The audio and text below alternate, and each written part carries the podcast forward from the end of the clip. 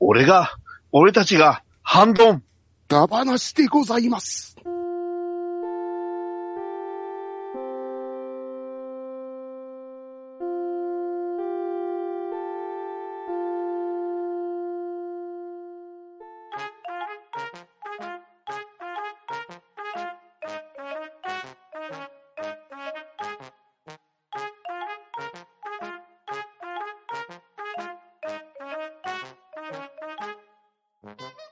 モビルスーツ発信スタンバイ。APU 起動。オンライン。カタパルト接続。進路クリア。システムオールグリーン。ガーネットキー発信どうぞ。は我ら、半端な外縁軌道、統制統合艦隊、面壁九年、堅牢堅固、マイル、とめきちき発信どうぞ。ガンダム売るよ、とめきちです。よろしくお願いします。バットダディキーどうぞ。バットダディ、俺が決めるぜはい。相変わらずの茶番ですが、今夜のハンドンダ話は、長らくお待たせしました。ハンドンダ話やった、第159回配信のガンダム総選挙ダ話宇宙世紀編に続き、アナザーセンチュリー編として、みんな大好きガンダムの話をしていこうと思いますので、今日はよろしくお願いします。はーい、よろしくお願いしよろましすくお。願いします。はい。今回はですね、アナザーセンチュリー編といたしまして、前回話した宇宙世紀以外のガンダム作品についてみんなで語っていくわけなんですけれど、はい。単影ガンダムにつきましては、今回のアナザーセンチュリー編に含ませていただきますので、ご了承くださいませ。ははい。よろしくお願いします。よろしくお願いします。い、お願いします。それでは、ガンダムファイト、スタンバイ皆さんお待ちかねガンダム総選挙レディーゴーそれではまず、一押し作品についてガーネットさんからお願いします。はい。私、ガーネットが推したい作品は、鉄血のオルフェンズとなります。おおおーはい来ましたもうねね。、私といえば鉄血のオルフェンスかと思うんですけども、えーこの作品はいわゆる革命側の方を主軸にしたストーリーとなっています。えー植民地支配下にある子供たちの惨状が細かくリアルに描かれているところも見どころなんですが、その子供たちが自由を求めて立ち上がり、戦う姿を、またそのいろいろな情勢や陰謀に巻き込まれながらも、成長したり、絆を深めたりしながら、こうね、過酷な状況を生き抜いていくという、あの、なんて言うんですかね、熱い人間ドラマとなっています。うんうん。なので、はい。ガンダムシリーズを見たことがないとか、ロボットものはちょっと苦手だっていう方にもぜひおすすめしたい作品となっております。うん。なるほど。ななるほど。なるほど、なるるほほど。ど。はい。でもね、あの、やっぱりその、元の、まあ、本物のというか、あの、NHK でやりました、ガンダム総選挙で、うん。ねはい。あの、あのキャラがまさかの、シャアを超えてまして、そうですそうですね。ね。うでんシャア、はいシャア、そう。あの、シャア・アズナブルを超えるキャラクターを生み出した作う品、んう。ん。作品ですからね、もう、 あの、リアルタイムで見たときは、ほんまにショック受けましたけどね。そうですね、びっくりしました。本当に。もう、もう、もう本当に。うん。まあ、作品全体に漂う人気感がね、とっても特徴的ですよね。そうですね。 そうですはい。半端ないですね。で銀銀髪の兄ちゃんがね、あの、羽織は、なんか袴をね、着てるっていうのが面白かったですね。そうですね。うんうんうんだなんかあの、なんていうんですか、こう、せい漂う成人式感というか、はい。ありましたね。ううんうんまあでも話の流れ的にはね、決して幸せな話ではないんですけれど、そうなんですよ。もうはい。もう途中胸が途中でね、えぐられていそうくそうそうそう。 なんというか感情が切り刻まれていく感と言いましょうか。刻まれてる。もう、あの、バッドダディさん風に言うなら、うーんってなる場面がね。あれはね、山山ほほどどでですすねね。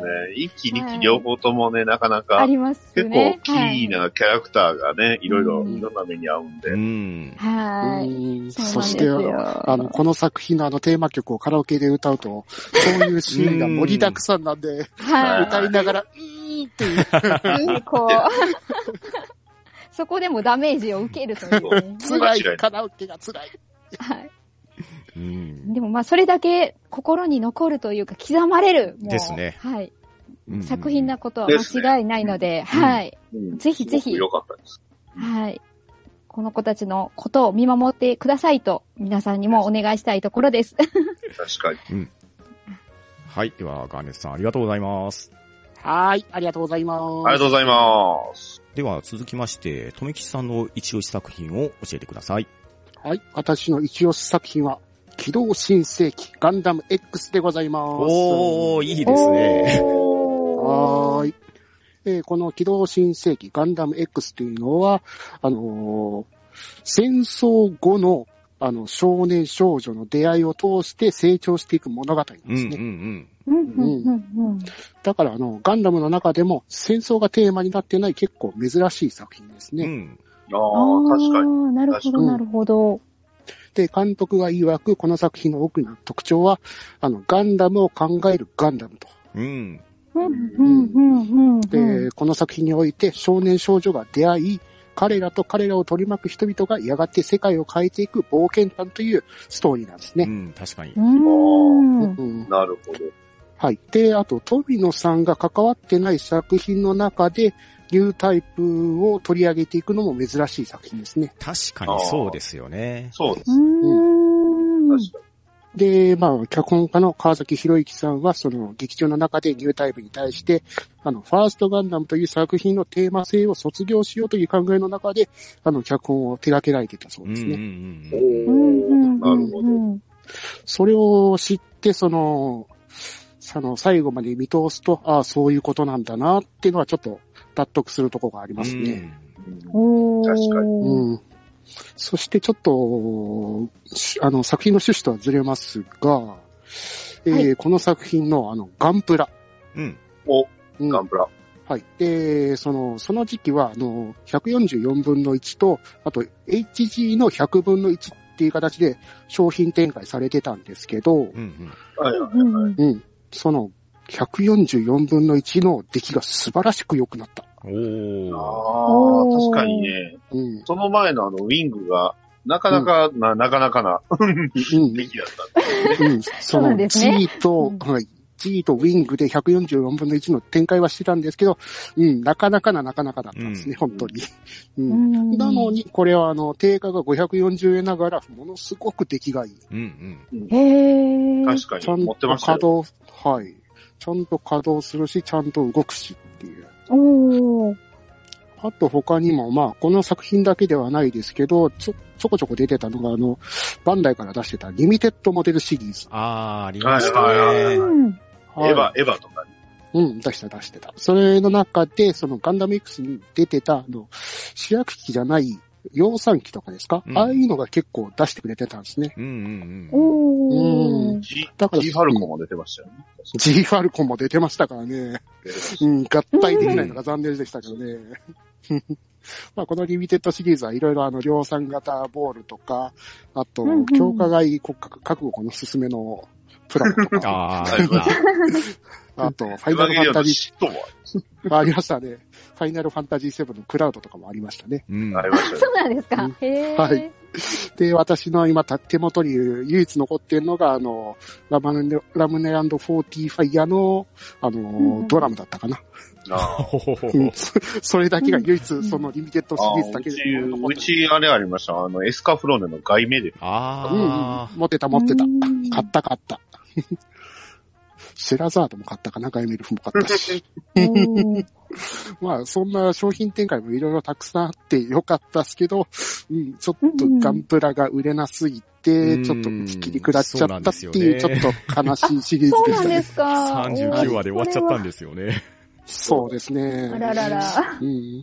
と、シリーズの途中で朝の5時だったか6時に東京の方だと時間外されて、で、さらにの打ち切りを食らってるという、うんちょっとなかなか悲しい作品でしたね。話ですね。まあでも打ち切りの中でもちゃんと話は、うん毛際ついてるんで、そうすそごういいそうい作品でした。素晴らしうんい。話的にはすごくいい話ですよね。うん、いいです。そうだねね。ニュータイプの概念をこういう風にすればいいんだっていう、ちゃんと答えは出ますからうんうね。んうんうん。確なかに。るほど、なるほど。そんなわけで私は機動新世紀ガンダム X を推したいと思います。ありがとうございました。ははい、ありがとうございました。ありがとうございました。ございました。うはんはい。では、続きまして、私の一押し作品なんですけれど、はい。機動武闘伝 G ガンダムを押したいと思います。おー、来ましたね。来たー多分誰か押すと思ったんで回避した。 誰か来るだろうなと思ってました。ですね。これまあ、はもねう、回避しました。キャラクターデザイン協力が島本和彦先生なので、まあ僕でがすよね幼いわけはないんですけどね。ですね。はい。な確いかにんですけど、おこの作品ですね、なかなかの移植作品なわ けですよ。うんまあまあ、はい。まあ、出てくる、これモビルスーツじゃなくてモビルファイターって呼ばれるんですけど、ことごとく。くガンダムなんですよね。うん。そうですね。まあそんな中で、ガンダム。マンダラガンダムとか、うんネーデルガンダムとか、うんマーメイドガンダムとか、うんノーベルガンダムとか、うんこいつら本当にガンダムなのかよみたいなデザインのガンダムが数知れず出てくるんですけれど、はい。まあ、ガンダムまみれなわ けですよ。はい。ですね。まあ、昨今の仮面ライダーもこんな感じではあるかなと思うんですけれど、敵も味方も仮面ライダーですからね。うんえーそんな作品の中なんですがうん、生身の人間がモビルファイターなぎ倒していきます。な、なんとこうんう、作中じゃないけど、まあ、なんですか、ガンダムの中でも割と性能いいはずなんですそうなんですうよん。そうなんで すけどよ。、比べてもね。う、流派東方腐敗というね、無敵の憲法がですね、 生身でモビルファイターなぎ倒せます。そして、うん。はい。毎回、当然次回予告が入るわけですけど、うんはいまあ、うん見事なネタバレまみれなんですね。一番すごいんですね。最終回とかすごかったですもんね。 最終回、勝利言うてますからね。ええまあ、これはね、もうなかなかぶっ飛んだ作品だぞというふうに、序盤見てたんですけど、うん。はいこれを毎回見ているとですねうん、ちょっとね、別の作品になりますけど、うなるうなるキックがうなる、当たる当たるパンチが当たるになってくるわけですよ。滝沢君もうね、ライバル同士の戦いから、そいつらがシャッフル同盟と一つのチームになって共に戦い出したりとか、あとねう、ん師匠である東方腐敗との戦いと成長、あとね、うんお兄さんの教授歌手との謎が深まり、うんもうね、この辺ずっと熱い展開見ていくとですね、もう次回予告、さっき言ったネタバレ満載の次回予告が楽しくて仕方なくなるんですよ。 もうとにかく熱い、もう熱いを通り越して熱苦しいぐらいな感じなんですけど、なるほ どもう。このノリにどっぷりハマると、まあ、49はあるんですけれど、もう最後の最後に出てくる、赤波ラブラブ天狂剣。もうこれだけ聞いたら、ね、何のギャグかよって思うんですけど、あのシーンが感動的ですらあるんですよね。いや、そうです。感動ですよね。あー感動です。だから、あの、G ガンダムは色物だとか、G ガンダムはガンダムじゃないっていう意見を、まあ、よく耳にはするんですけど、うんこれはね、一度最後まで見た上で、もう一度そのセリフを言えるかっていうのを問いただしたい作品なんですね。ですうんね。なるほど。あの、赤波ラブラブ天狂犬のあの作画たるやつ、凄まじいです凄まじいですからよ。ね。全く力尽きてないっていうか、まあ、燃え尽きて、どんどん燃え尽きてる。そう。いや、もうあの、最高のエンディングを迎えるわけですよ、あの後。いやですね。いや、本当にねそし、うんもうこの、奇抜、奇抜と言われる G ガンダムですけれど、一本筋はすごく通ってて、うん。うんはい。実に熱い作品ですし、やっぱりあの監督の、今川監督の力っていうのは多分にあると思うんですけど、うんあのとんでもストーリーから熱い展開を経て感動にすら持っていくっていう、うんもうある意味力技ではあるんですけれど、うーん、なんというかね、あの G ガンダム最初のイメージとか、モビルスーツデザインとか、キャラクターデザインを見て、色物と思ってしまうのはちょっともったいないなというのもありまして、まあ、今回ね、うん一押し作品として持ってきたわけなんですよ。うん。いあ、なるほど。や、でもこの小説版が存在するんですけどうん、うんうん。ほうほうほうほ小う説版の G ガンダムはさらにはヘビーでしたからね。ー、えうーん。ねえその、師匠が宇宙軍と戦って死んだりとか、うんうんうんうんー、えー、えー、はい。希望で行くロケットが生身のドモンカッシに向けてあの、モビルスーツで撃ってきたりとかう、んえー、大変なことうんいや、全然あの、テレビシリーズと全く話が違ってるんです。すげえ面白いですよ。へーああ、そうなんですね。はい。僕が初めて、そう、読んだ漫画、ガンダム漫画がこれなんです。ああ、僕あの、もウィねッグボうんうんうんうんうんうん。はいあの、漫画もね、数多く出てますし、うん。はまあ、ね、漫画の話が出れば、まあ当然、島本和彦先生になるんですけど、はい。ですうね。んご本人が、超級機動武闘伝 G ガンダムを書かれておりまして、熱かった。熱かったですね。もうこの作品何がすごいって、島本和彦先生がね、書かれているから熱いのは当たり前なんですけど、うん第1話の中で、19ページ丸々使って、オープニングテーマのフライングインザスカイを紙面で再現するっていう、い。お恐ろしい荒技をしてるんですよ。これは本当に。にすごいですよ。うん。ちょっと見たいですね。ぜひ。はい。え一巻、一巻ですかねー。一巻です。うん。一巻う。ん。はい。もう、アニメオープニングのカット割りそのまんまを漫画にしたっていう、なかなかな荒技を見せてくれますよ。で、しかもね、この漫画だけですよ。あの、実は、シャッフル同盟の後継機が出てくるんですよそうね、そうそうそう。 そうなんです。うん。これも熱いです。熱いですね。うーん。何気にこれ全部で26冊ぐらいですかね。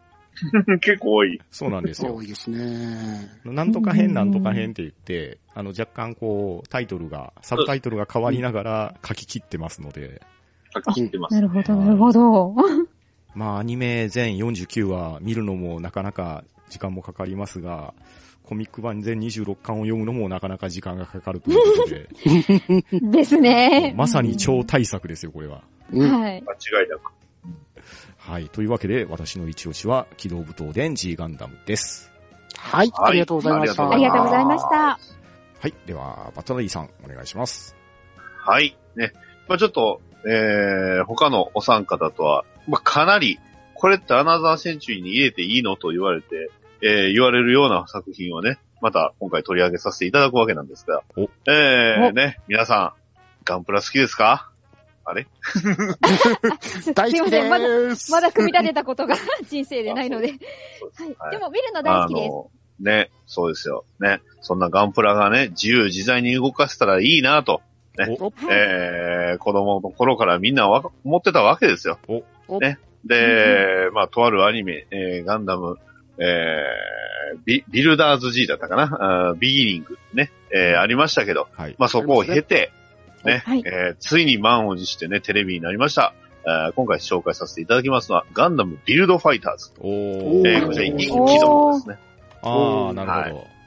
はい。ね。この作品、あのーまあね、監督は、えーっと、長崎健治さん監督で、えーあの、黒田洋介さんが、えー脚本ね、さ、されてまして、キキャラクターで。デザインがね、安田鈴人さんはい。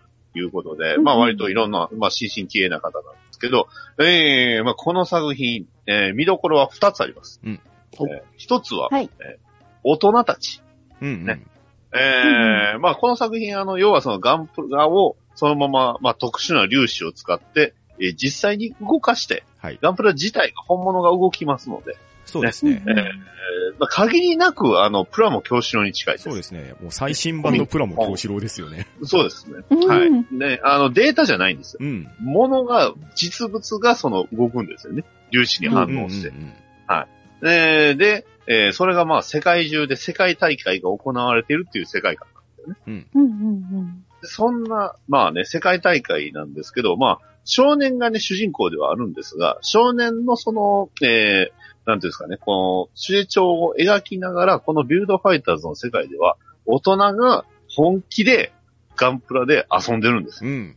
うんうんうん。そこがね、、非常にテーマとして大事な部分うんうで、んあの、やっぱり言われるんですよね。あの、ね、えーこんなことをしてみたいなんなんですけど、でも大人がその本気でやるからこそ楽しいと。うん。うんっていうのを、うんまあそういうのを大人がやっても全然恥ずかしくないんだというのを、めちゃくちゃ、あーアピールしてくる作うん。してうん品で、うんまあ特に僕が好きなエピソードが、あの、主人公と、まあこれ世界大会中なんですけど、主人公と、えーイタリアの、あのーまあ代表の選手が戦いまして、まあお互い、えー師弟、ね、えー師匠と弟子みたいな関係なんですけど、えーまあその二人が本当にすごい死闘を繰り広げるわけです。うんうん。ねえうんー作画がね、あの、すごいバリってたりね。あの、もうそれこそもうガンプラがお互いもうボロボロになって、あの、これがボロボロになったら、あの、反映されてしまいますんで、あの破壊さするんですよね、もう完う全んに。ですね。うー ん。そう。で、もうボロボロになって戦って、お互いのその意地をぶつけ合って、まあ最終的には引き分けになるんですけど、うん。ねえー次のカットではお互いが、ね、あの、じ、同じ部屋でこう、ガンプラを直してるんですよ、仲良くね。うんうん。うん。それが普通っていうこの世界が、まあ、めちゃくちゃいいなと。うん。うんですうんね。で、とにかく、あとね、あの、僕らが欲しいなと思ってたガンプラが割と、えーアニメでは出てきたりとうかんうんうね、してた。ん。うんうんうんで、まあ、もう一つの、あのー見どころなんですけど、えーこの作品、一つ目の見どころの最後に、あの、エンディングのテーマがすごくいいんですよ、ね。ああ、いいですね。うんうん。はい。あの、の、ヒャダインさんって、あの、マヤヤンマパダンスピリットね。はい。の、えー歌う曲なん、歌ってる、貼る曲なんですけど、これはまた、すごく、うんあのーめちゃくちゃこの作品に合ってて、ハマってましたあね。の、P、そう、PV をね、見てしまうとね、泣きたくな、涙が出てきてしまう。うんぐらいうんすごくいい出来の作品になってまして、あのー本当にこのさ、まあ、ビルドファイターズ、まあ、一期がすごく良かった、うんうん。そういうとこはい。で、まあ、もう一もう一つの見どころは、あのーまあ、その、なんていうんですか、このガンプラっていうのが出てくるんで、えー、それこそいろんなガンプラが、えー出てくるというかうんね、商品化されてるものかうらんされてないものまで、うんうんあのーバー当時の、当時はされてなかったバーザムと。うんバーザム、 今まで売ってますけど、バーザムなかったですから。うん。で、あったりだとか、ね、それこそ、えーと、アビゴルはあったのかなアビゴルはあったけど、えーゴドッグオーラとかう、ん。ああ、それこそ本当に、えー G ガンダムの機体も、確かクーロンガンダムもうん。登場してたと、うん。出てたう出てた。ん。うんいうのがいっぱいね、出てきて、本当に毎回毎回見るのがすごい楽しい。そうですね。あとね、そうですね。悪海をね、一躍有名にしましたああ、そうですねう。ん悪海にベアッカイさんっていううね、んキャラクターが。3話の3なんですけね。ど。ねえ。あと、作品はちょっと続編なんですけど、トドライの方でガンタンク R44 がぐりぐり動く。うんああ、そうですね。そうですねうんちょっと涙出だすからね。 動いてるあ動いとて、るこの作品のモブシーンとか詳しく見たらうん、涙出てくるシーンがいっぱいあるんですよやね。ばいところ多いっすよね。あ特に最終回一歩、まあ、一回前のね、 あの回は確かにすごかったです。うんいろんなところにね、ガンダム作品の主人公たちの絡みとガか、ね、そうですね。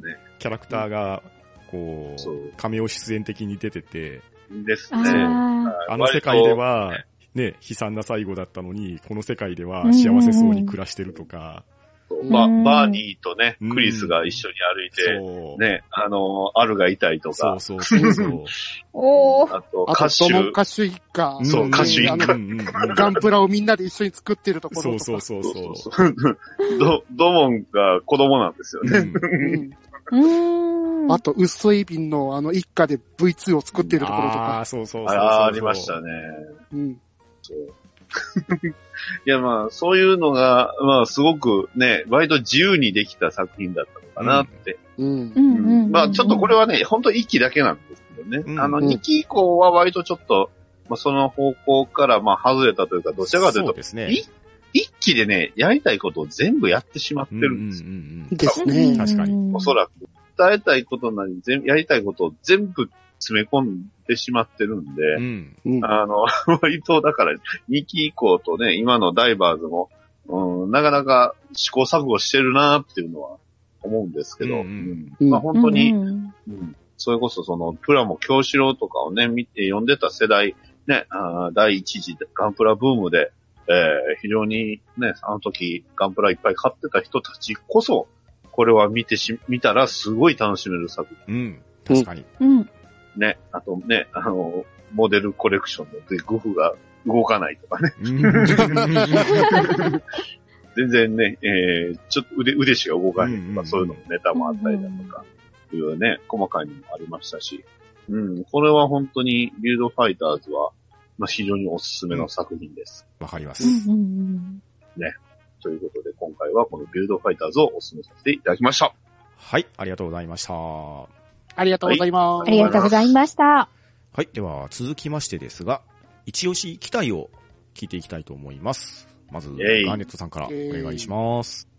はい。もうちょっと、ある2期で悩みに悩んだ結果、今回、ガンダムキマリストルーパおおー。ー。はい。えー、おー。 オルフェンズより、はい、えー、のモビルスーツなんですけども、えー、あのー、鉄血のオルフェンズにね、出てくる、出てくるガンダムは全部悪魔のね、名前がうん、うんうんこう、名称が付けられているんですけども、このキマリスというのも、えー、悪魔の一種でして、黒い名馬にまたがった戦士の姿がモチーフなんですけども、えー、このキマリストルーパーはまさに、あの、下半身が、あの、馬のような感じの、はい、あの、形態をしておりまして、うんただ、それだけではなく、武器がランスなんですよね。うんうんです。はい。で、この姿を見てやっぱり思い出されるのは、北欧神話のオーディンなんですようね。んはあいのースレイプニールにまたがり、グングニルという槍を持つオーディンを連想させる姿がありまして、うん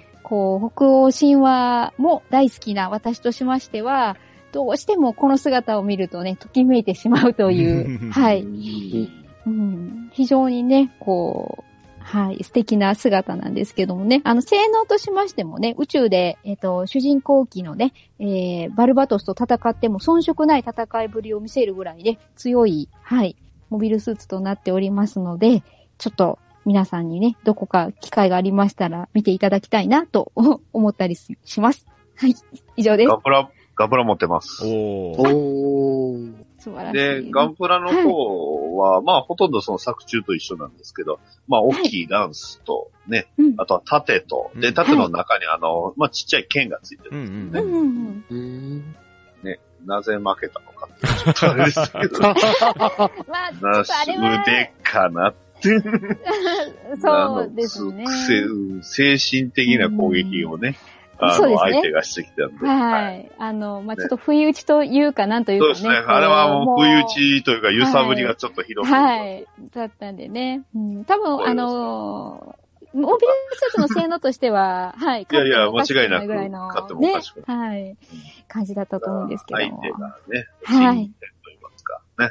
ね。もう、ち悪ょっい、と相手悪いが、、悪い、悪い桜井高弘さんの声だね。 あれが悪い。でし たね。もう。あれは悪い声だあとの思ーう。あんなにね、こう、最後に、こひどいひどうい、号泣しながら戦う姿いやあれを、はね、かわいそう 見ることではすね、もう本当に見てるこちらが、ねやめてあげてって言いたくなるよう なね、はい戦いだったんですけども、はでも、まあ、もともとね、ガンダム、えー鉄血のオルフェンズのガンダムっていう機体は、まあ、何を目的に作られたかっていうと、まあ、かつての昔の戦争で、モビルアーマーっていうね、うんはいえーまあ、じ、あのー自動兵器と戦うために作られたものなので、もうこのケマリストルーパーなんかは、結構コンセプトはわかりやすいですよね。うんいやい。そうですね、そういう意味で言うと。高機動でうん一撃必殺というか、い一撃離脱か、一撃離脱をいいやつですね、はい。うんまあ、モビルアーマーにう特ん化した機体だったのかなっていうのは。うんうん。うんそうですね。そうそううんうん基本的にそうなんですよね。オルフェンズってモビルアーマーを想定して作ってますんで、だから、うん結構バルバトスが珍しいです。あれは結構モビルアーマーとかモビルスーツ用に作った感は強いなっていう。うんああ、そうですね。戦い方からするとそういう雰囲気はありますね、確かに。うんうん。あはね、装備がコンパクト。うんうん。あのい。まあ割ねと、あの、今リスなんかはね、武器が大きいうん。はい。そうですうね。んそんなに小回りが効く感じではないというか。だから、うん相相手が悪かったんですね。そう、そうで すね。はい。そういう。で、まあ、フォロー。ありがとうございます。 もう、大変助かります。うんね、ちなみに、あの、ガン、このモビルス、えっ、と、オルフェンズのモビルスーツに悪魔の名前がついてるのは、さっきバドダディさんがおっしゃってくださった、モビルアーマーの方が、天使の名前をね、冠してるんですよね、みんな。う。はい。はい。で、多分それに、を倒すという意味で悪魔の名前が付けられたのではないかなっていうふうに思うんですけども。うんうんうん。はーい。ということはもしかしたら他にもね、デミウルゴスとか、ね、うんあのーまあ、ミカエルとかもいたかもしれない。はい。ねえちょっと夢膨らんじゃいますよね。うんはい。ガンダムの方は、あの、ソロモン72中なの。はい。の悪魔ですね。 72体しかないんですけどね。うんはい。ですかね。はい。あ、あ、すいません。はい。はい、ありがとうございました。はいありがとうございますありがとうございました。はでは、続きまして、とめきちさんの一押し機体を教えてください。い。私の一押し機体は、えー、機動新世紀ガンダム X より、型式番号 GT9600、ガンダムレオパルトでございます。ああ、いいですね。おーなるほど。えーっと、この機体は武装が、インナーアトアームガトリング、グレネードランチャー、ブレストガトリング、ホーネットミサイル、ショルダーミサイル、ヘッドバルカ、ヘッドキャノン、ビームナイフ、セパレートミサイルポットなど、えーもう過剰なまでに大量に重火器を内蔵した火力重視型のモビルスーツでございます。うんうんうん。うん。しかも、あのー戦争最中では、あの、フラッシュシステムというシステムがあって、あの、専用ビット機を12機同時に操ることもできたという、もう、チート、うんチートのような機体。おですかー。ね。はい。で、あと、このガンダムの特徴として、あの、珍しいのはローラーダッそシュ。う、あれがかっこいいんですよ。かっこいいですね。うんガンダムシリーズであの、ホバーで、あの、水平移動する機体はあれどもう、ん。今まであの、ローラーダッシュする機体はほぼなかったですようね。ん。確かうに。んうんうんう。うんん。それがまたかっこいいんすよあね。あ、かっこよかったですね。うん。そして武装の中のインナーアームガトリングといううんう、んうんうん。えっ、と、うん後ろについているあのビームガトリング砲を、その、はい左手の中にもうない、左手をその中に内蔵して、そのままガトリング砲を打ち出すとういう、ん。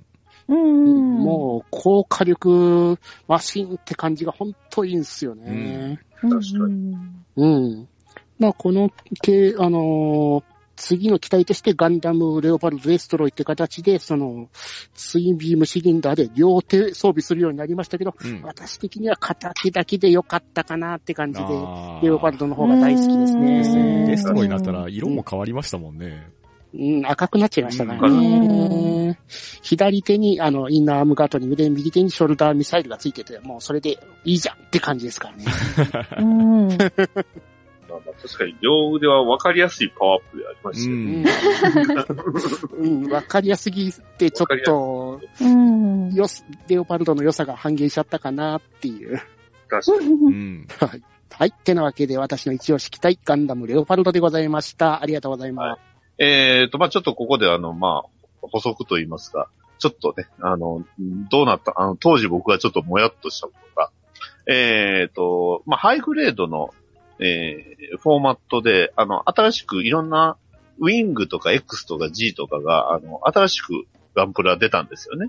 ほうえーうんうんあの、きっかけとしてはビルドファイターズきっかけで、まあ、ベース機みたいな感じで出て、で、あのーシャイニングガンダムとか、ゴッドガンダムとか、X が、えーガンダム X とか出たんですけど、それがあの、うん HGUC に習ったあの、HGAW とか、えーうん HG アフターコロニーとか、そういうのに出たんです ね。うん。で、ただ、ちょっとこれおかしいなと思ったのが、えー HG、えーこれは AW か、AW、アフターウォーかな、アフターウォーは、X とエアマスターは出てるんですよ。ほう。あれって、そう。あの、レオパルドだけなぜか AW 出てないんですよね。え ー そうはぶられたそうなんです。主 X 役機に、なのに X に至ってはちゃんと X と X ディバイダーとダ、えーと、ダブル X まで出てるんですけど、おあーのーなぜかね、ひどい差だ。レオパルドだけ、なぜかあの、ビルドファイターズ名機で、えーレオパルド・ダ・ヴィンチっていうね、あ の、若干というか相当細くなったやつが出て本当だ、すごいシュッとしてますね。る。でしょ細 差が足りないそう、全然、もう、まさにそうなんですよ。ガーネットさん言ってくれたように、シュッとしてるんですよ。シュッとしてます。レオパルドあんなスタイリッシュじゃない。そう、そう、そう。 それは、当時、まあ、あの、ちょうどね、これが出だした当時は、僕、めちゃくちゃもやっとしました。ローラーダッシュあんな細身じゃない。あれ、レオパルド、これ、ローラーダッシュついてないんじゃ、みたいなね。 うんうんうんうん。ちょっとね、これじゃないレオパルドが出てきた。あーそういう悲しいお話なるほどね。あ、じゃあ、レオパルドのフォローとしては、アナザーセンチュリーエピソード3のレオパルドはめっちゃかっこよかったですって補足かしっときこまよす。かったうんうんなうんかなかすごいとこ来ましたね。あのローラーダッシュからの武装ぶっ放す再現度は半端なかったですからね。うーん、かっこよかったですね、ビームガトリング。う、うんよかった。ん、バンダイさん待って ます。待ってます。なっておま願いすします。ね。あと、バ、バサーゴンとね、チェストブレイク待ってまチェスすト。プレイ。はい。あっち、あっちもね。はい、ありがとうございました。ありがとうございます。したありがとうございました。では、続いて私の一押し期待ですが、ガンダムデスサイズヘルエンドレスワルツ版、一昔前ならお、ーガンダムデスサイズヘルカスタムと呼ばれていた機体を一押ししたいと思います。おー、かっこいい。おーいいですね。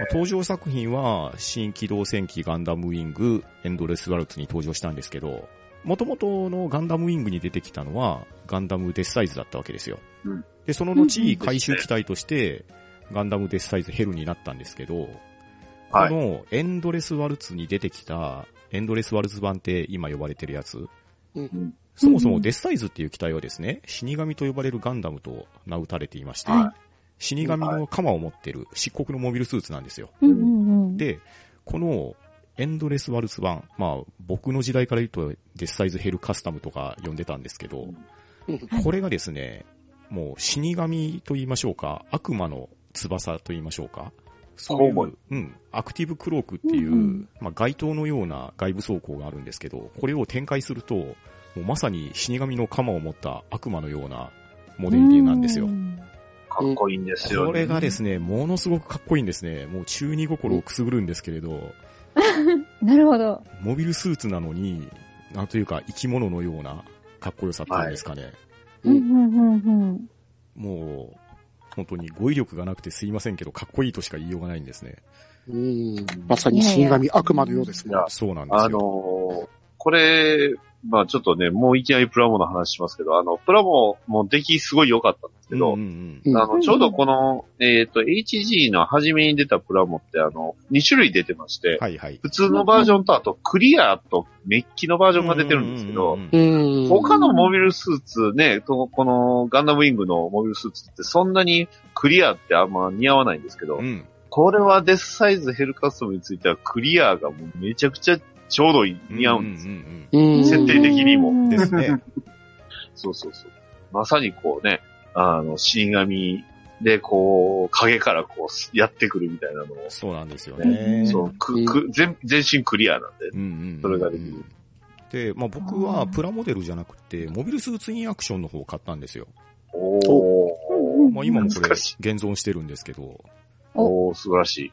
いや、程よい大きさながら、しっかりいろんなところが動いてですね、おー、先ほど言った展開すると羽のように見えるアクティブクロークが閉じると、うんまあ、大気圏に突入できたりもするようなシールド武装みたいな感じになるんですけど、ほうほうほうほうほうほうこれも再現できてまして、おあすー。とごいですね。象徴的なビームサイズ、あの、鎌ですね。うん。これはもいちゃんとクリアパーツで再現されていて、うんうんうんやたらかっこいいんですよね。うん。まあ、強いて難点を言うと、あの、額のアンテナ部分ですか。はいうあそこが尖ってないんで、カッターナイフで削って尖らせました。素晴らしいなる。ほど。年齢に、 お子様に配慮した部分を配慮する。いいっすね。 大事ですよ。そうなんですガンプラよくあるやつです。 ええあるあるですね。です。ね。 まあ、登場するね、デュオっていうキャラクターのキャラクターもなかなかいいキャラクターではあるんですけれど、うん。うんうん。まあ、それ以上にね死ぬぜ、うん、そうそう、ですそようねそう、死ぬぜってやつね。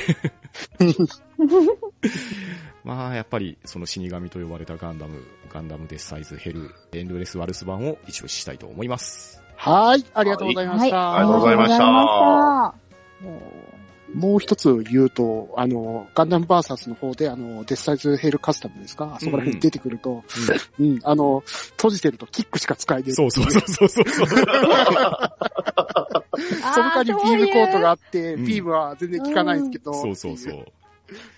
でもあれ開けるとすっげえかっこいいですから、ね。そうなんですよ。あー。そういううーん。ステレスなんとかで、後ろ取っていきなりズビームシザーズでザクッといきそうまですすからね。ね。ハイパーかジャマーでね、こっそりこっそり行く感じで。おーっこいいっすよね。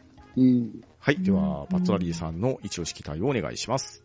はい。ね、まさかの作品被りということで、えー私が紹介させていただきますのは、型式番号 OZ00MS、トールギスです。おー。おー。はい。。ね。えー、まあ先ほどパンタンさんが紹介させてしていただきました、えー、まあガンダム、えー、デスサイズ、えー、ヘルと、まあ同じ世界観を持つ、えー、ガンダムウィングうんに登場するモビルスーツでして、まあこちらはどちらかというとライバル機になんですね。ですね。うん。ただ、ただのライバル機というわけではなく、実はこのトールギスというモビルスーツが、一番初めに、えーまあ、この世界で、えー登場したモビルスーツ。うんうんうんうん だからもともと作業用のね、えーそういうその船外服みたいなのを、えーまあ、より強化し、えーまあ、オーダーとしてはね、あのーコンセプトはね、防御力、機動力、攻撃力をすべて、えートップクラスにした兵器。うーん。えーね、武装は、ね、ドーバーガンというね、うん。うん。えー大型のビームが出たり、実弾が出たり、ちょっとよくわから ないっていうねものによって違ったりする。で、と、ビームサーベルのみ。ね。えーだから、対モビルスーツ用のビームサーベル。ね。えーで、えー強固な装甲。ねうん。で、えーそんなにね、装甲を厚くするとどうなるかっていうと、えーめちゃくちゃ重いんですよ。うんじゃあどうするのですよね機動力どうするのって言ったら、そこはスーパーバーニアですよ。うん。えうーんー巨大なバーニラをつけることで、えーそのバーニラで、えーね、とんでもない水力を得るということうで、ん。うん。なんていうんですかね、あの、バランスが非常に悪いです。うん。えーどれぐらい悪いかというと、乗った人が、えー死にます。ねえー死、ね、えーまあ、いわゆるその重力のね、あの、えー対 G がね、すごい能力が必要なんですけど、まあ、乗るとね、血を吐きますアブソーバーしっかり。人によっては、あの、勝手に出撃なんかしちゃうと、それで命をね、落とし ます。うん。で、命を落としたんですけど、地を一つね、壊滅させた上に、機体は無傷っていうような、そんな機体です。うん。しかなんもか、あの、どんなとこでも戦えるんですよ。ね、海でも、も。海、海でも戦ってました。海で、海の中でも戦えるし、ね、大気圏突入もできるし、ね、うん。えー宇宙でも地上でも、まあ、空でも戦えるということで、うんえーただ、うんあまりにも、まあ、とんでも平気すぎて、20年かな、20年ぐらいは、あの、まあ、死蔵していたというか、ね、 もう、はい、あの、置いていた。うん。で、えーこの、えートルギス、真っ白なんですよ。うん。はい普。通兵器といえば当然、明細つけた方がいいですよね。でうん。えー宇宙だったらまあ紫とかね、地上だったら緑の方がやっぱり、視認性をね、うんえーうんやっぱり悪くするのが当然なんですけど、真っ白なんですよ。うん。はい。なぜかというと、えーまあその劇中に出てくるね、トレーズ・クシュリナーダというね、エレガントな人がね、えーまあその技術主任に向かって、エレガントな色にっていうふうに注文したから、真っ白になったんですよね。うん。しゃあないですね、それは。仕方ないです ね。うん赤じゃ、赤じゃなくてよかったですね。うんそうですね。。赤じゃなく て。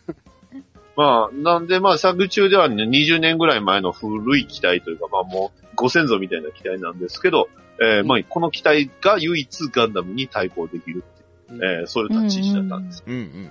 で、またね、まあ、あの、HG の出来はね、まあ、H、すごい衝撃的というか、あの、うんうん HG は、えっ、とね、まあ、1、ワン、ツー、スリーと出てくるんですけど、えー、まあ、ワン、ツーの違いは、あの、ツーはね、あの、最終回だけにしか出てこない。うん最終回ではなかった、最終決戦だけに出てくるね、えー非常にかっこいい機体なんですけど、えー、3に関しては、あの、先ほどパンタンさんが紹介していただいた、あの、劇場版、えー、まあ、ないし OVA 版のエンドレスワールド2に出てきて、うん。ですね。うんただ、ただ、あの、プラモの方はね、あの、3のプラモはね、あの、真っ白なんですよね。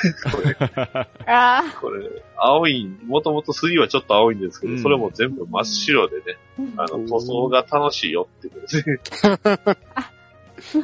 ということで。で、ただ、あの、最近ね、出ました、リアルグレードのね、えー、トルビス、うんめちゃくちゃ出来がいいです。おー。うおー。んあのも今僕もね、手元に持ってるんですけど、おまあ、よくし、何よりもめちゃくちゃかっこいいです。うん語彙力なくしてます。うんはい。ええ。この、リアルグレード、まあね、なので、パーツ数がちょっとね、気が遠くなることが多いんですけど、うんまあとにかくうんね、えー、トルギス、めちゃくちゃかっこいいのでね、僕はこのトルギス、エレガントのトルギスをね、おすすめします。はい。ありがとうございます。あはいり。 がとうございます。いやー、トールギス3のあの、乗ってる人誰だかわかんないですから ね。えーあれなんですか誰なんですかね。まいあや、火消しのウィンドウの横から教えてもらっても自称、自称、自称引き消しのウィンドウですけど、誰も呼んでくれない。一人としては、あの、全員みんなゼックスって言いました。死のウィンドウと呼んでもらおうかって言って。一一人も呼んでない。第1話ですげえいい感じで出てくるからさ。殺人的な家族だ。うんはい。ありがとうございます。はい、ありがとうございます。ありがとうございますはーい。はい。では、続きまして、一押しキャラクターをガーネットさんからお願いします。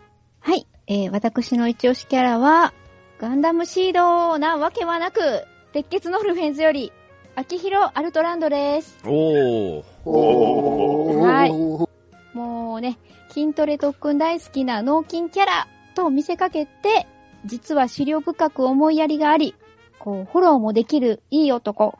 しかし、恋愛においては期待通りの鈍さも好印象。鉄血一、ぎゅーっとしたい男。ということで、秋広アルトランドを激推しでお願いします。あー、いいですね。わかりますおーいよ。いですね。今、今のギューッとなんかすごいいろいろ感情うんですね。はい。詳しくは、オルフェンズを見てねということで。あの、秋広の秋の字は実はね、僕はあの、同じ名前なんで。はいそうなんですね。はい若干、すごく親近感を覚えて。はい。もうね、秋広はもう男女ともにね、人気のあるキャラだと思うんでですね。キャラねです。よね。結構、あの、前半のね、あの、うんうん三日月にちょっと対抗意識燃やしてるところも良かっそうそうそう、うんあそこもね、うんうん。いいですよね。で、もうお互いがお互いを実は認めてるっていうた。ねそう。そううんはい。背中を預け合ってる感じもね。うんうん。後半にそれが出てきて、はい。とても、はい。魅力あふれるキャラだったと思うんでうすん。けども。間違いないでですうんね。溢れすぎてましたね。はい。ああですね。まあでも、鉄血ニッパー食らわしたところはガッツポーズしましたよ。もう、そうですね。スタスタンディングしましたからね。アニメ見て初めて。秋広、うんみたいな感じで。ああ、よかったよかった。はい試合もう確かうん主役かぐらいのね、うん勢いでした。ですね。はにい。まあ間違いないはい近いはい。ありがとうございます。はい。はい、ありがとうございます。では続きまして、とめきちさんの一押しキャラクターは誰でしょうはい、私の一押しキャラクターは、機動新世紀ガンダム X より、バルチャーカンフリーデンのキャプテン、ジャミル・ニートでございます。おー、いいとこ来ますねまさかの、かっこいい、世界一かっこいいニート。偏見館長についてまた館長。はい、えー、このジャミル・ニートってのは、あの、主人公が乗ってるバルチャー艦のフリーテンのキャキャプテンなんですね。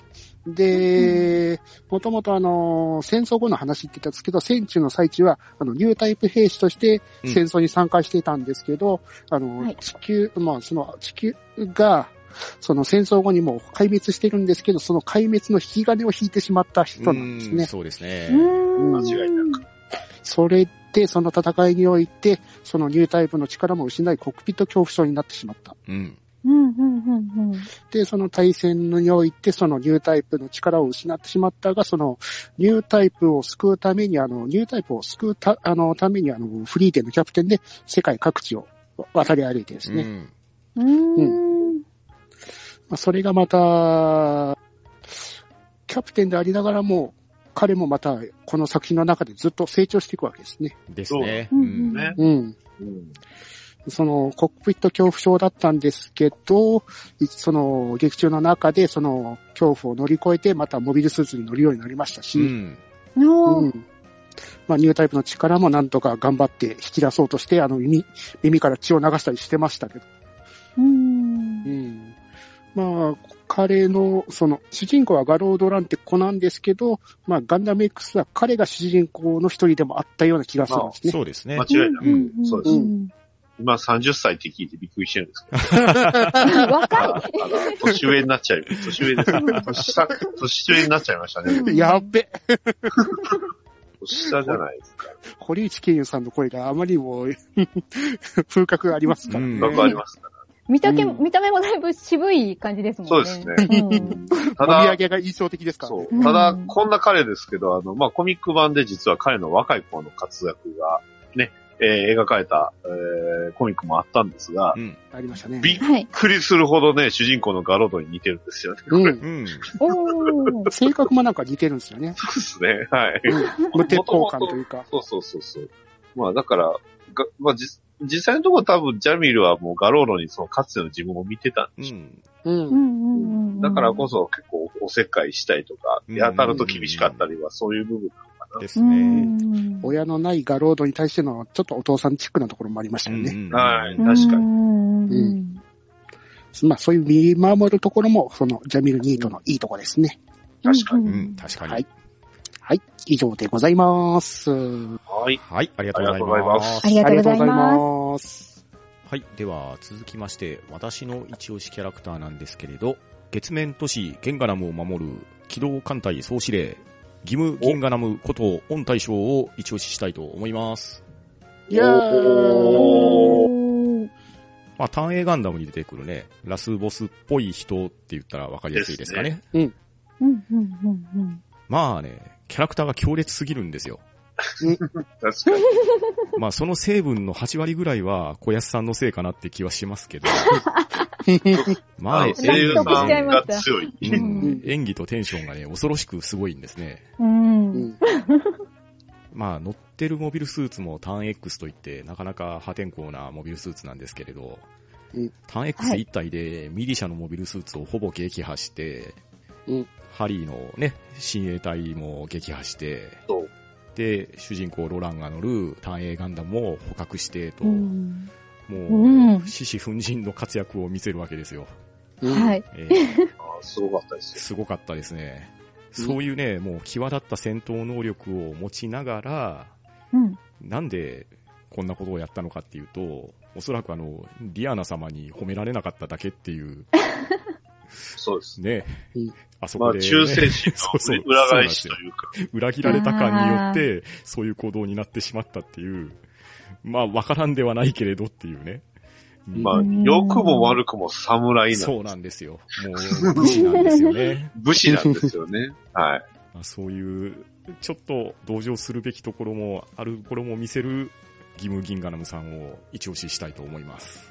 うん。なるまあほどあで、実際のところ彼自体はその実戦っていうのをやってなかったんですそようね。なんですよね。というか敵敵がいなかったんうで。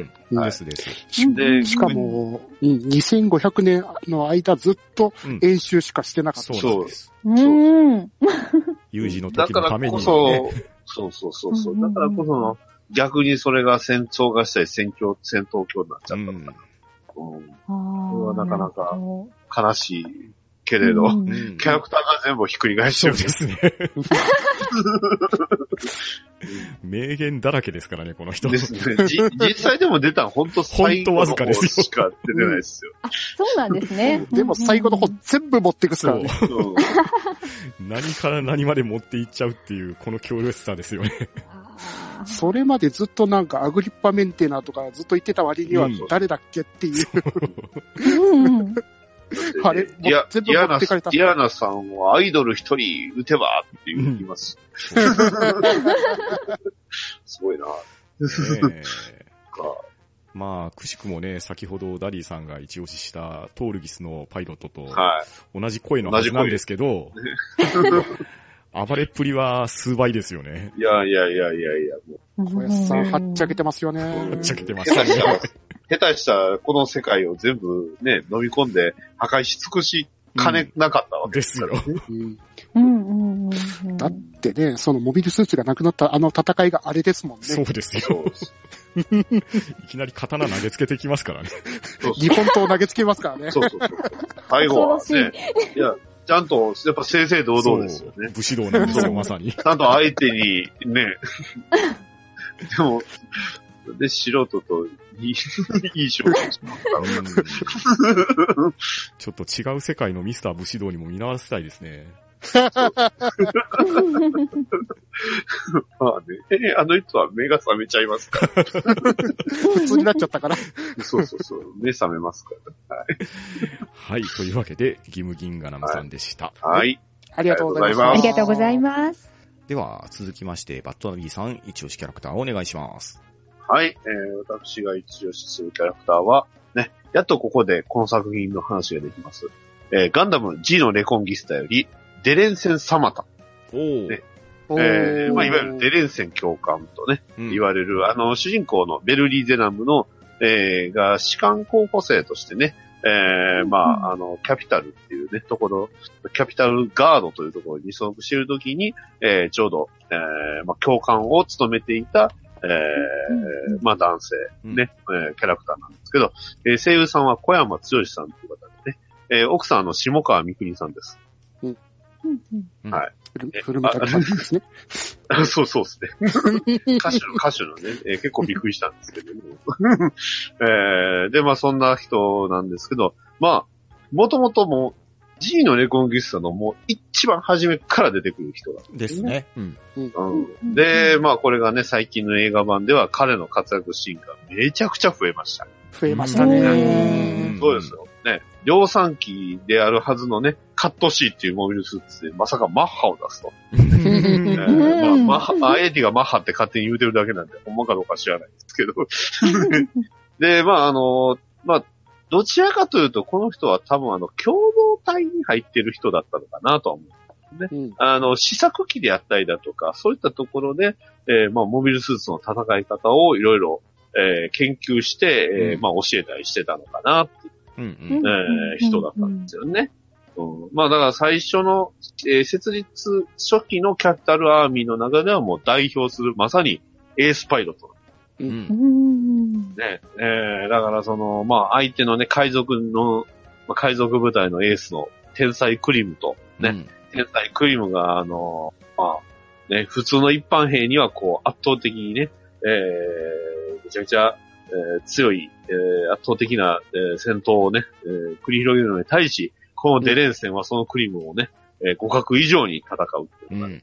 なかなか。うんカットシーでモンテーロと互角形渡り合うっすもんでしたね。うん。うん。チェストー言うてね、うえん。ービールサーベルで、えー切ったりね、あの、モンテーロの使うジャベリーをね、えー逆に利用してね、えー ね、ねえまあジャ、ジャベリンなんぞみたいな感じでこう、戦ってたんで、まあまさに、えーエースで、でしたね。うん。うんでしたね。でしたねうん。で、まあ、そのね、えー果てはと言いますと、まあ、主人公、ね、ベルリゼラームとお互いがわからん間で戦って、ね、最終的には、あの、主人公のベルリーに、えー殺されてしまうわけなんですけど、うんまうあん、それを気づいたのはうんフィギュアされる直前だ。うんうんで、またこれがね、このベルリゼラムに、まあ、えーまあ、一つ、ね、もう一つ、えー重しを乗せることになる。うん。ですね。えうーんそれを、こう、示したのがエンディングのあの、ワンカットですよね。うんえーね、このデレンセンとね、あの、カーヒルが、こう、二人ね、えー間にベルリが歩いていくっていう。うん。ベルリをまあ両まさ脇にを抱えてるんですようね。ん。そうそうそう。まあ、ベルリゼナムを、まあ、なんていうんですかね、こう、まあ、支え、ある意味で支えてるっていうか、えー一つ、えー彼を成長させるきっかけにもなったってことで、うんまあ、最後の最後までベルリの、まあ、共感だったのかなうんう印象的なキャラクター。非常に大好きなので、次の映画をね、えー、ベルリ進撃も楽しみですね楽。しみです楽しみねで。すね。えーもともとこの作戦がベルリを救出に行くっていう作戦を元にしてるから、こそこの死がまた辛いとこですよね。ですよね。そうなんですねね結構、まあ、ね、結構厳しい人ではあるんですけど、やっぱりその、ね、他のその、部下がもしね、亡くなった時には涙を流したりとかもしてたんで、うん。人格的にはすごい優れた人ではあったし、ね、この人は生き残ってほしかったなと思う反面、ただ、まあ、やっぱりこの人の死は必要だったんだなって、うんうん一緒に見られるんで、で、ルイン・リーがキャピタルアーミーに入れたのも彼のおかげだと思うんですもんね。ああ、確かに、そうですね。うんあの、推薦してましたからね。うん。まあ、そのせいでって言うとあれですけど、 うんなんか、なんか、なんか頭につけますけど。うんうん。ルインディはルインディでいいキャラなんで。そうですね。まあ、か、彼とデレンセンでちょっと迷った部分ではあったんですけど、まあ、今あー、回なるは、ほど。今回はデレンセンさんということで。はい。はい。ありがとうちござないますみに。私は、あの、G のレコンギスタのあの、ケルベス用と迷ってましたね。ああ、うんなるほど。うね。 ん。アイダと結婚するのはケルベスじゃないっていうね、監督のすごい無責任な発言がありました ね、はいあれは公式ではありません。 どうなるかは知りませんという。はい、ありがとうございました。ははい、ありがとうございありがとうまございました。い、では続きましてですが、一押しガンダムソングをガーネットさんおお願いします。はい、えー、私の一押しガンダムソングは、鉄血のオルフェンズより、Rise Your Flag, Man with a Mission です。おー。はいおーもうね、鉄血のどの曲も良くてね、どれを押そうか悩んだんですけど、やっぱり一番こう、鉄血らしさを表してるし、こう、もうね、イントロ聞くだけでテンションが上がるんですよ、ですねね。こ。の曲。うんはい。もう来るぞ来るぞーっていう感じで始まって映像もかっこいいですし、歌詞もいいですし、もう、はい。やっぱり鉄血ファンならまずはこれを聞かないと始まらないのじゃないかなとういう。ん、わかりましす。た。はいあー第1話ですよ、やっぱうり。ん。 ね。はこれは素晴らしい第1話でした。でい。したねう。ん。うん。っていう感じでね、はい、もう、ね、なんとかこの曲をうまく歌えるようになりたいんですけども、全く無理です。これあれですよね、アニメのね、あれだけ聞いてたら歌えない曲、そうですね。。 うん。は1い。番から英語しか出てこない。うんはい。うんあれ、ですね。あれ違う、違うってなっ違ちうゃう。、違うって。 感じでね。ううんん、まあ、マン・ウィザー・ミッションの曲はね、やっぱり前奏から入り、とてもかっこいいですよね。うん。でです。ね、ううんん。もう、歌詞が始まる前からね、うんもう、うん、そのスピード感というかっこよさでとの。曲に関して言うとですね、まあ、は鉄血のオルフェンズのオープニングであるのは間違いないんですけど、い。はい。まあね、ご存知の通りヒット曲でもあるんで、いろんな場面で使われるんですよ、これ。はいはい。そうなんですね。えーうん特に、まあ、地元岡山のね、サッカーチーム、はいファジアーノ岡山の選手紹介の時にこれ流れるんですよ。あかっこいい。めちゃくちゃこれはテンション上がりますよ、これ。あ、上がりますね。うん素晴らしい。それを選曲した方のセンションが素晴らしいですね。ですね。 うん。はい素晴らしい。思いました、本当に。うんうんうんうん。いやーね、そんな、もうどこで使われてもね、うんこう、かっこよさが光る、うんこの曲を、皆さん何か機会がありましたら、ぜひ聴いてくださいということで、はい、Rise Your Flag、名曲です。はい、ありがとうございます。はい。ありがとうござはいいます。ありがとうございます。では、とめきちさんの一押しガンダムソングはいかがでしょう私のガンダム一押しソングは、機動新世紀ガンダム X エンディングテーマ、ヒューマンタッチでございます。ああ、いい曲。だ。うんおー、そっちで来ましたか。うん。えーこのヒューマンタッチ、えーテレビ放送されたガンダムシリーズでは、初の全編英語の C の曲ですね。うんうんうん。で、このエンディング、まあ、ガンダム X のエンディングの映像なんですけど、まあ、特徴的なのが、その、エンディングテーマと一緒に、次回予告も入ってるんですよね。ううんん。ですね。うん。また、この、英語の曲と、その次回予告の、あの、ナレーションがすごい合ってるんですようんうね。んうん。うんうんうんうん俺の調整はすごいと思いましたよ。うん、あれは素晴らしいな。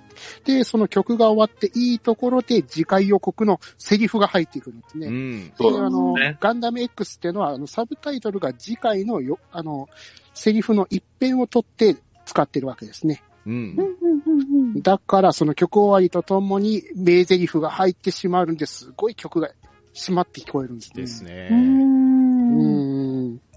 ただこのヒューマンタッチ、最初は、その英語版だったんですけど、えっと、14話から26話から日本語版になっちゃって、ちょっとアレンジが変わってしまったんです。これは少し残念だったかなう。んううんうん。うんん。 1話から13話の英語版の方がすごいアレンジがいいんで、そっちがおすすめですうね。ん。なるほど。うん。はい、以上でございます。はいはい、ありがとうございます。ありがとうございましたありがとうございます。はい。では、続きましてですが、私の一押しガンダムソングですが、いろいろ悩んだんですけれど、はい、やはりアナザーセンチュリー編におきましては、ターン A ターンを押したいと思います。おーおー。最初西城秀樹さんのね あ曲であ、すね。いいですよね。うん。もうね、この曲は何が言いたいかって、まあ、とにかくね、歌いたくなる曲なんですよ。わかりまうす。ん。ね、そしてみんなで左手を掲げたい。うん。そうです。ねえ。まあ、作曲自体がね、小林亜生さんの作曲で、はい。作詞はもうご存知、陽気に、はうん富野い。義あ行ーさまあんですね。まはい。まさに作品通りなんですよそうなんね、ですよ歌詞が。もう、本当にね、歌詞に込められたる思いと言いましょうか、メッセージと言いましょうか。うんうんいやそしてですね、最近のガンダムって言っても、まあ、ターン A ガンダム自体が随分前の作品にはなりますけれど、この辺の時代になってくるとですね、基本的にテーマソングっていうのは、どこかのミュージシャンにお願いして、うんうんうんうん楽曲提供を受けてっていうような作品が多い時代だったと思うんですけれど、うん。はい。しっかり曲からしてターン A ターンですよ。うん。もうタイトル通りターン A ガンダムっていう歌詞がまんま入ってる曲ですよ。そうなんですうよん。ね。まあ、 ターン A の場合は、あの、後期の方のね、アーティストっぽい曲にもターン A ガンダムってそう無理やり入れてましたけど、一番最初だけじゃん。そうそうそうあ、これは入れるんやって。タンウェイガンダム。そうそうそうそう。 逆にあれがないといやあれがないととね、落ち着かなくなるんですよね。うんそう、だから、ね、カラオケとかでも言いたくなそる。う、言いたくなりますよね。ターン A ガンダム。そうそ うそうそ言い方ですよ。ね。タンウェイガンダム。ネイ、そうそうネイガンダム。う。あと、なんとも言えないホーミーが入ってますよね。あの、そうそうそう。超音波的な。いやあーーでももう本ね、当この曲は本当いいにい曲なんですよろんな意味でいい曲だなと思います。いい曲ですよ本ね。当に歌いたくなる曲ですね。いや、間違いなく。はい。すべてがいいんですよね。本当にもうね、もう語彙力がないですけど、いいとしか言いようがない。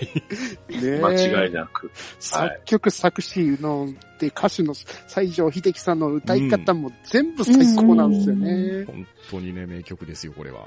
いい曲ですうねん。わかります。はい。というわけで、ターン A ターンでした。はい、ありがとうございます。ありがとうございはまいありがす。とうございます。では、バトラリーさんの一押しガンダムソングを教えてください。はい。ね。あの、まあ、これはちょっとね、あー失敗したなと思ったのが一点あったありまして、まあね、散らすと言いつつ、ね、えー、シードの話もしてないし、エイジの話もしてません。ね。ただ、はいえーエンディングも被りました。えー、奥井明さん、鍵なき旅路。あーいいですねいいですうんね。ターン A ガンダムの最終回のみのエンディング。いいですね。作曲、菅野陽う子。ん。うん。うん。う。うんん。これがね、すごい曲歌詞なんですよね。ですね曲なんですよね。うん。うんうんもう、いや、あの、まあ、ちょうどね、あの単影ガンダムは最終回で、あの、最後、月の眉がね、まあ、こちらも、あの、まあ、こちらも奥井ま、あきえー奥井明さんなんですけど、うん。えうー、んで、菅野陽子さん作曲で、作詞が、まあ、伊織銀さん、はい。ねえー、 まあ、富野監督ですね。はいなんですけど、うんそれがね、えー、また明日ってね、えー、リアナさんがまた明日って言ってこう、ね、画面が暗転してから流れる、この曲、鍵なき旅しっていうことで、うん。いや、歌詞がね、すごいいいんですよね。うん。 2回言いましたけど、これ。そう、鍵なき旅は続くって湧き出るような痛みにって、ね、月を動かされ歩き続ければ、目の前に今こそ扉は開くってことで、めちゃくちゃ未来に向かって、すごい明るい歌詞で。ですね。うん。まあ、これはぜひ歌詞を見てみていただきたいのと、曲を聴いていただきたい。うんね、ああ、これで終わったな。すごい綺麗に終わったなとうん。で思える、ね、ちょうどこのね、アナザーシンセンチュリー編も、まあ、ターン A でね、うん終わったということで。ですね。ちなみに、あの、奥井明さん、あの、実はあの、トークライブが、トークショーライブが、えー2020年の2月24日で、うんえーやられるということでね。うんここにあうの、ん富野監督も出ます。ですね。うんあと、ミクさんも出ますうね。ん。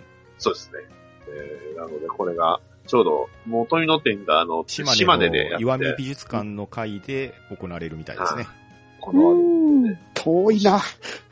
ね行 きまたいあけど。、この、このね、近くにね、えーおられる方は、ちょうど、確か昨日か今日ぐらいに、あれが、あの、受付が始まったと思います。ね、締め切りが2月かな。なので、うんうんもし、気になる方、行ける方はぜひということで。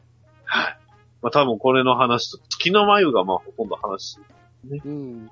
いや、これが流れる前に月の前かかって、この限りなき旅路がかかるんだもん。ううんほん本当に豪華な最終回のエンディング曲さあ、そう豪華ですよ。うんで、また、この曲が結構テンポが速いのがいいんですよね。う。うんん。あそのして月の眉毛すごいゆっくりなんで。うんう。んうんうんそして奥井明さんのこの歌い方がまた特徴的でいいんですよね。そうですね。うん。いやーということで、こう、ちょっとしんみりと終わるにはちょうどいいんじゃ そうですね。。いい締めですすね。ないははい、ありがとうございました。はい。はいありがとうございました。はい、というわけで、今回もガンダム総選挙、アナザーセンチュリー編といたしまして、今、我々が一押ししたいガンダム作品についてお話をしてきましたが、皆さんいかがでしょうかいややーーガンダムっていいですよね。ねえ、いねえつまででも語ってられますよね。他にも語りたいキャラクターに、あの、そう。ガンダムソングいくらでもあるんですからね。ですうんね。はいあの、今回全然出なかったガンダムシード系、うん。そうそう、うんシシードもね、そうそういいそうし、ねいいし、曲いい曲多いんだ、また。うシんねーあソのーとか本当にね、そう、エイエイジもね、曲、いい曲多いんですよ。うん多いっすよね。かっこいいモビルスーツもいっぱいあるし。ですうね。はいだから、アナザーセンチュリーガンダムも全然語り尽くせませんね。ですねねですね。うんはねい。そんな中ですが、おはい。先日、マウンテンサイクルより新たなアンケートを発掘してまいりました。やったお、ガンダムアンケートアナザーセンチュリー編としまして、リンクを貼っておきますので、もしリスナーの皆様よろしければですが、アンケート調査へのご協力をよろしくお願いしたいと思います。はい、はいよろしくお願いします。よろしくお願いします。おガ願ンいしダムまシすー。ドを切に切にお願いします。 1位になったモビルスーツは、 鉄血ね。まあ1位だったモビルスーツはもしかしたらまた僕はね、ガンプラ作るかもしれません。それはいいです ね。持ってるんやったら楽なんですけど。うんですね。皆さんの熱い思いをアンケートにぶつけてやってください。それでは今日は皆さん、はいありがとうございました。は。はいい、ありがとうございました。ありがとうございましあたりがとうございました。は、うん、ど、んだ、ば、な、し止まるんじゃねえぞ。アンケートに続けよう。